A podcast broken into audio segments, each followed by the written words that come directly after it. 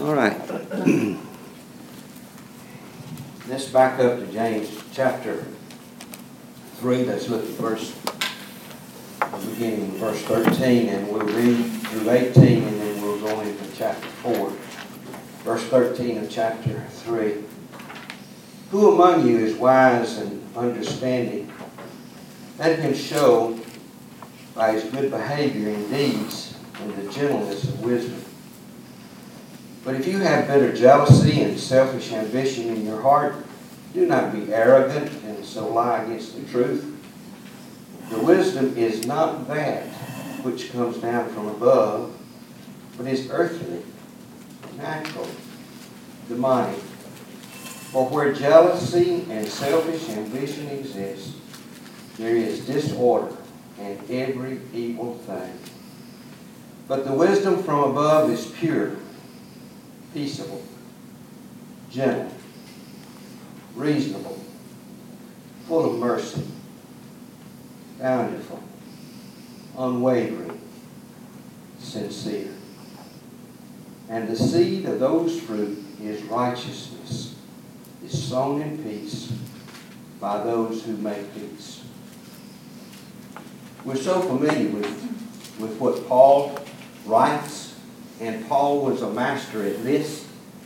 And I've written on uh, this page that you've got some lists that James has and then, then what Paul had. But now we'll have to remember the scholars tell us that James was probably the first book in the New Testament written. So maybe Paul took a page out of James's book. Sometimes we want to think it's the other way around. But he has the unwise and the wise. And then we look at 1 Corinthians 13, where we look at love. And in Galatians 5, we look at the deeds of the flesh and the fruits of the flesh. Now, Art's talked about these for the last couple of weeks, so, so that's not new. but let's look at verse 13 again. Um, Who among you is wise and understanding? Let him show by his good behavior his deeds in the gentleness of wisdom. The theme of James has been you've got faith, let me see your works. Or you do works as evident by your faith. We've just simply said, if you're God's child, act like it.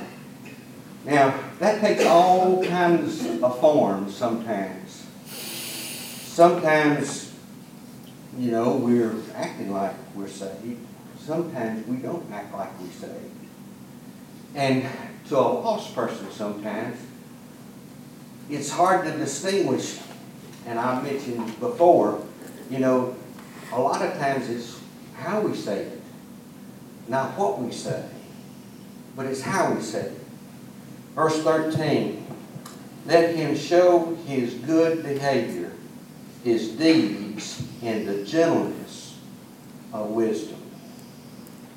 I read from several people, but right now I'm hung up on Chuck Swindoll. If you look at the second page here, this is a note after out of his journal. I'm going to let Art read it. You follow along. But remember, in the gentleness of wisdom. Back in the 1950s, I worked my way through school in a, in a machine shop. I regarded this as my personal mission field. I remember witnessing to a man who happened to be a member of a denomination vastly different from mine. Naturally, I targeted him for conversion.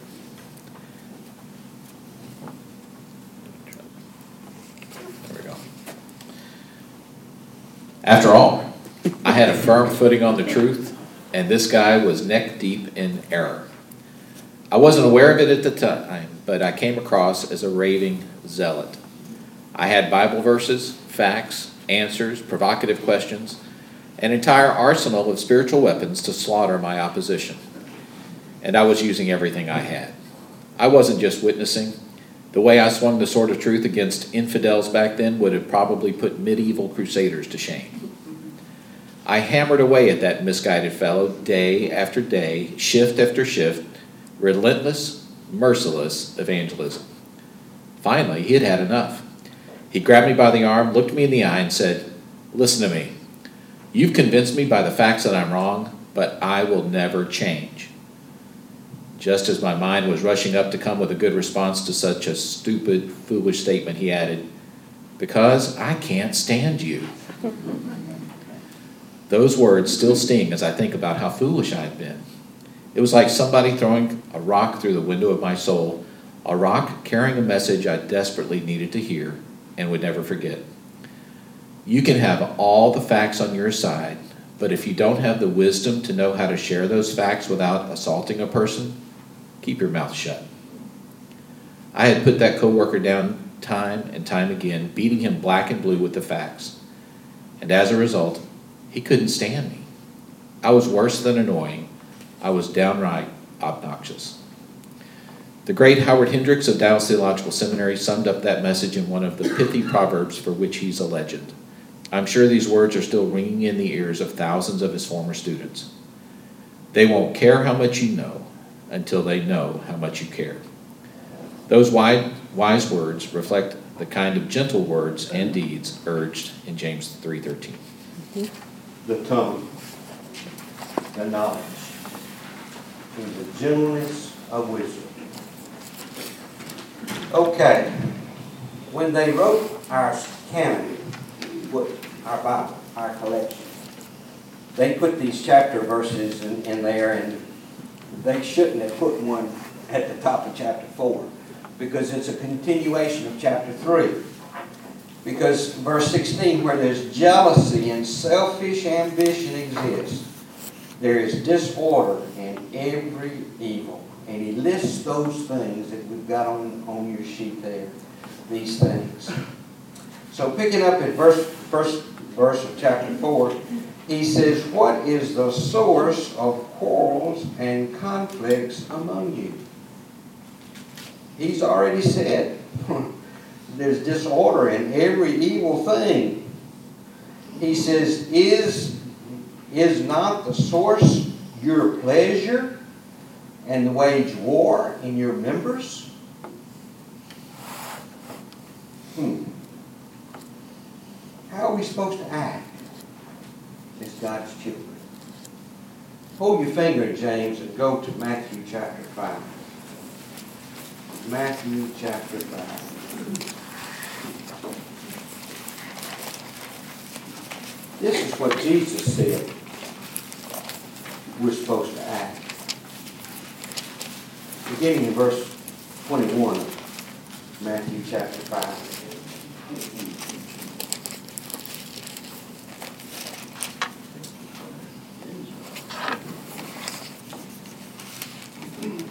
Verse 21. You have heard that the ancients were told, You shall not commit murder. Whoever commits murder shall be liable to the court. That's what Jesus said. But I say to you that everyone who is angry with his brother shall be guilty before the court. And whoever says to his brother, You good for nothing, shall be guilty before the Supreme Court. And whoever says you fool shall be guilty enough to go into the fire of hell.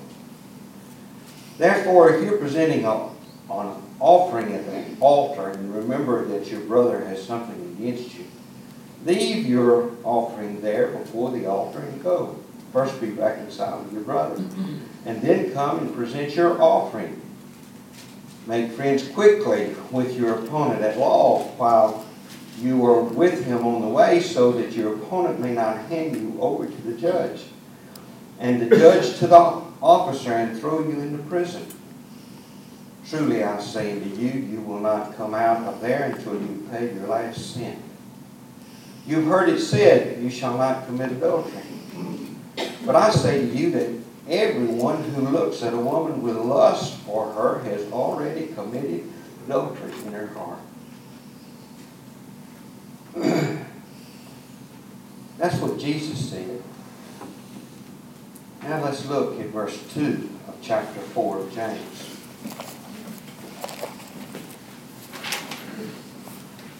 Verse 1, he says, Is not the source your pleasures that war against your memory?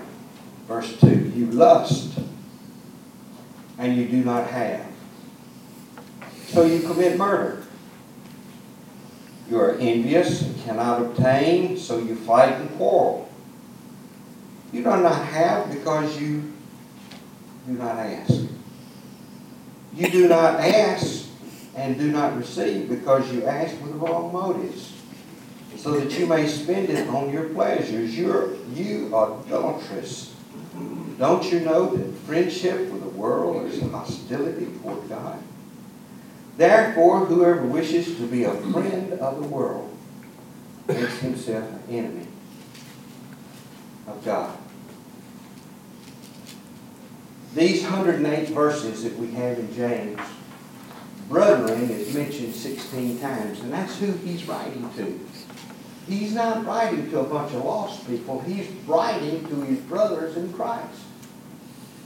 And he says, all this jealousy and all this envious and all this um, stuff that you've got in, in, in, in you, he says, that's earthly. He says it's demonic, it's, it's natural.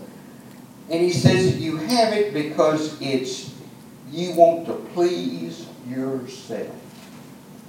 He's not really talking about, the commentary says, about committing murder, but he's talking about what Jesus said, having lust in your heart or hating your brother.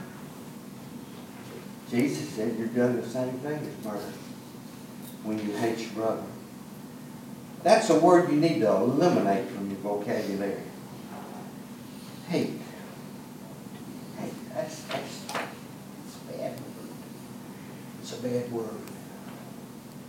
When he said here, you lust, you commit a murder, you're envious and cannot obtain, so you fight and quarrel. The Ten Commandments Buck and I just went through the fifth chapter of Deuteronomy where uh, Moses is telling the children again what the Ten Commandments are. And he, and he comes to the last one and he says, You shall not covet. Well, we've kind of cleaned that up a little bit. But we do a really, really good job of comparing. Hmm, he's got something I like. We compare what we've got to somebody else and we want what they've got. Has to do with contentment, being happy with where we are. But James goes on a little bit further. And he says, You don't have because you haven't asked. Go to 1 John. That's turn to the right. Go to 1 John chapter 3. Look at verse 18.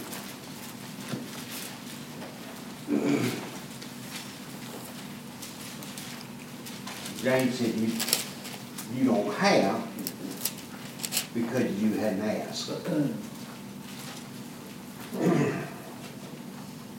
and salvation, this thing happens to us. We receive the Holy Spirit within us. And He gives us gifts. And He's there. The major role of the Holy Spirit is what? Convict us of sin. Convict us of sin.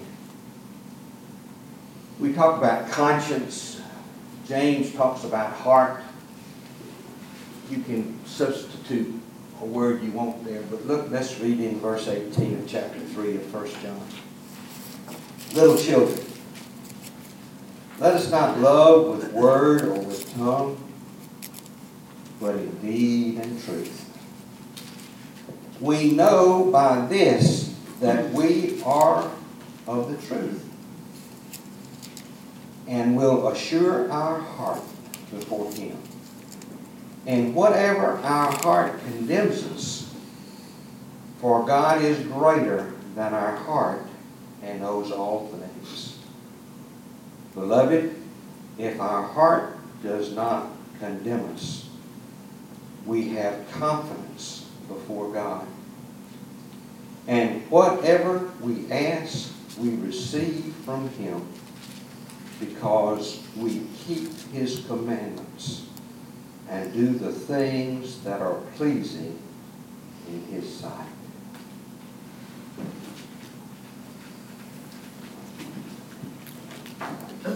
We've talked about sin. We've talked about the Holy Spirit. I don't know about you,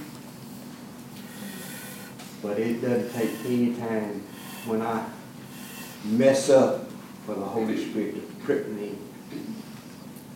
Shame on you, Bill. You can call it my conscience, you can call it my heart, you can call it the Holy Spirit talking with me. James says that the heart, we know our heart.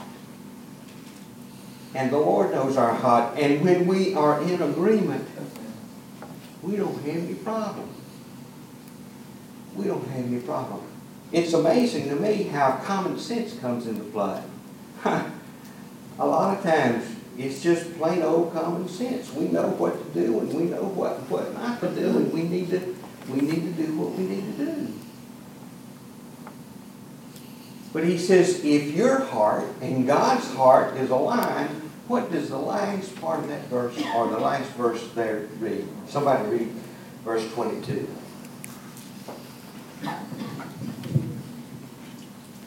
And whatever we ask, we receive from him, because we keep his commandments and do those things that are pleasing in his sight.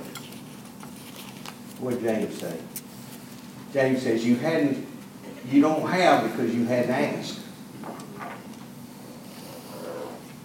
John says, when our heart and the Lord's heart are together, we ask whatever we ask, we receive from him because he keeps his commandments and do the things that are pleasing in his sight.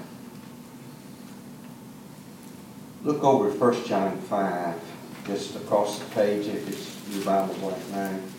1 John 5, looking at verse 14.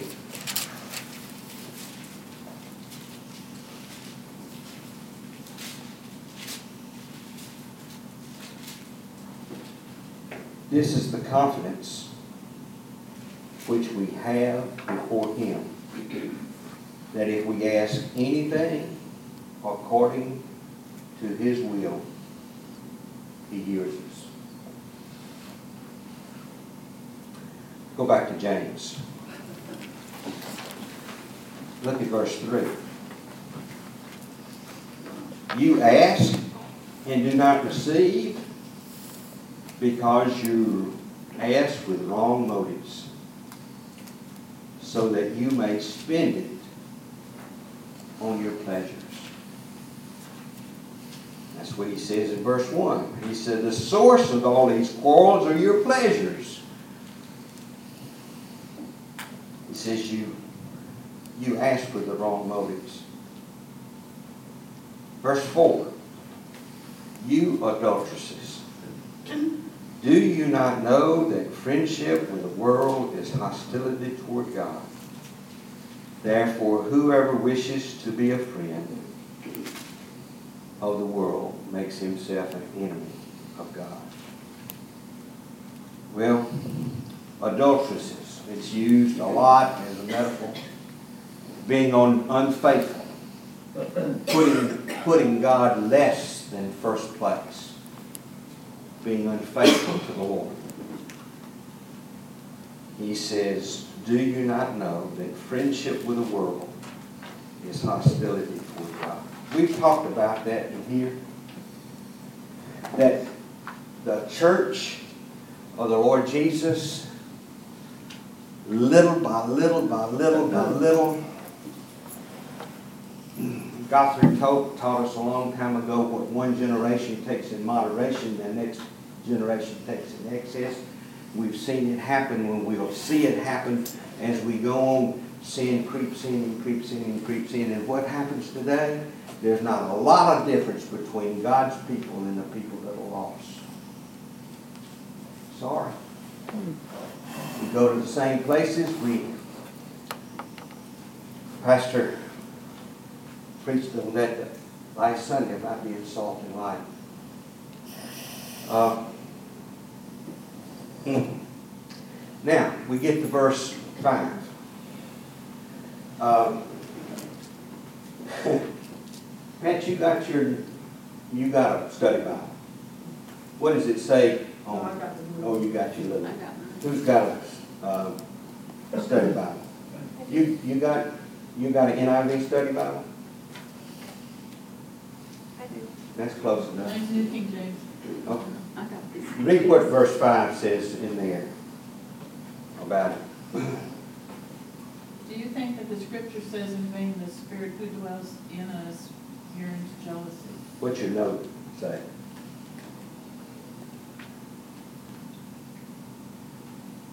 The consistent message in the New Testament is that God's grace is available for his people's deepest needs. The same grace that brings a believer into fellowship with God can sustain that fellowship in spite of the pressures of the world. What does yours say?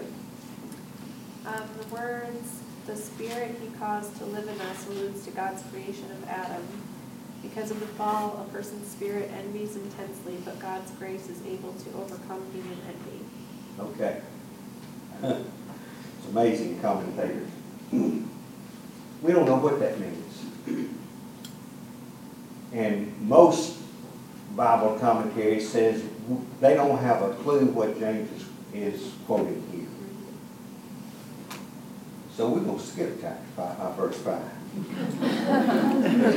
If they don't know, I don't know. Okay? It says it may be a reference to Exodus twenty-five, Yeah. maybe. It may be, but they don't know. Most scripture says they don't have an idea of what James had in mind at that time. So let's look at verse six. But he gives a greater grace. Therefore it says, God is opposed to the proud, but gives grace to the humble. In Scripture, there are over 22 references of this particular thing. 22 references that God said He's opposed to the proud, but gives grace to the humble. What did He say about pride? God opposes it. And it goes before fall. You get arrogant and you get prideful, that's not where God wants you to be. And he says, I'm opposed to that, but I give grace to the humble. Therefore, now, in the first part of these first four, he, he, he things, he talks about things to avoid and, and it's your pleasures that's causing all this problem and you're not asking with the right motive and so forth. But James comes back now in verse 6. He says, let me give you some positives how to overcome this proudness. Verse 7. Submit therefore to God. Resist the devil, and he will flee from you. Submit therefore to God. Resist the devil, and he will flee from you. Verse 8. Draw near to God, and he will draw near to you. Cleanse your hands, you sinner, and purify your hearts, you double-minded. Be miserable and mourn and weep. Let your laughter be turned into mourning and your joy into gloom. He says, You're laughing about some serious stuff. And you need to bring that under repentance and you need to turn it into mourning and into gloom. Verse 10 Humble yourself in the presence of the Lord, and he will exalt you. I don't know if I can do this in the amount of time that we've got left. I grew up in a Southern Baptist church. I graduated high school, I was out of high school seventeen days, and I enrolled at LeTourneau, a long way from home for, for me. Didn't know a soul. Didn't know a soul. The guy across the hall, who is still my friend today, said, Bill, uh, I'm going to church. You want to go with me? Sure. I didn't have anything else to do. I didn't know anybody. He says, uh, by the way, he said, I'm going to go pick up a girl. Do you mind if that's okay with you? I said, sure, we're going to pick up some more. that very first Sunday, I was in Longview. I met Bethel. It was a lot of water under the bridge before we got to where we were. But anyway, I went to that little church. And I grew up in a church. And I heard preaching that, that jarred me. The next Sunday morning, I had already promised that I'd go to a different church, so I told Ralph I wouldn't go. But that Sunday night, he said, come on, go again. So I did. And for the second time, I heard this preaching that I had never heard before. So the next Sunday morning, I was at this church. I've been under conviction two Sundays, and now this third Sunday. And I had to do one of two things. I had to get right with the Lord, or I had to get out. For the first time in my life, my young life, I bowed the knee at an altar in a Baptist church. You didn't do that at home. You didn't do that.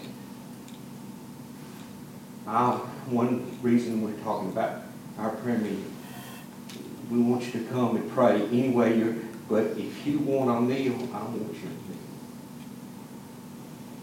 I said, Lord, I know what's going on. But you take over this boy and do what you want to. And I haven't been the same since.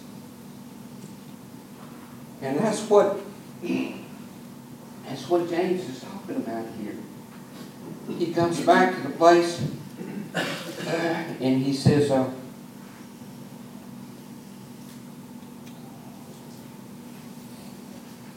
cleanse your hands, purify your hearts, mourn and weep.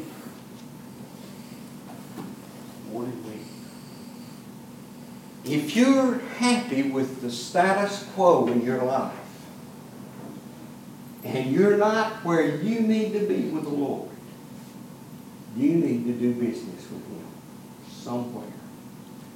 Get off by yourself with your, with your Bible and say, Lord, I want to be the man or the woman that you want me to be. I don't want to be proud. I want to be humble. I want you to work in my life. And when that happens, it all lines up. As we go on through this life, a lot of times prayer is the last thing we go to, which is the first thing we need to go to. The first thing we need to do is pray. And then reach for the aspirin bottle or whatever it is. But more times than not, we try to do it all on our own, and then with the last resort, we says, Lord, I need you. Lord, I need you. Well, we're gonna finish chapter four next week. And, uh, then we'll have a couple of lessons in chapter four, and we're headed, when we get through with with James, we'll go to first, uh, Acts, which is the history book of the New Testament. I like that. Uh, so we'll, we'll, we'll go from there next week. Okay. Tim, dismiss, right? Heavenly Father, thank you for this day. Thank you for Brother Bill, for giving us the word. Lord, the word says to humble ourselves. That's a part bowing down before you, Lord. And seeing what you have for us. Lord, I pray that each and every one of us would humble ourselves, bow down before you and seek your face. And glorify your name, Father. So I pray that you bless each and every one here today, Lord. I pray that you give them wisdom, give us all a good week at work and whatever we do, Lord. Give us all our sins. Amen. Thank you.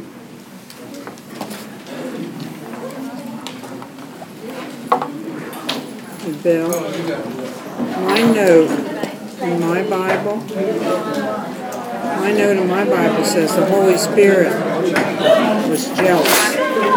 He wanted all the attention.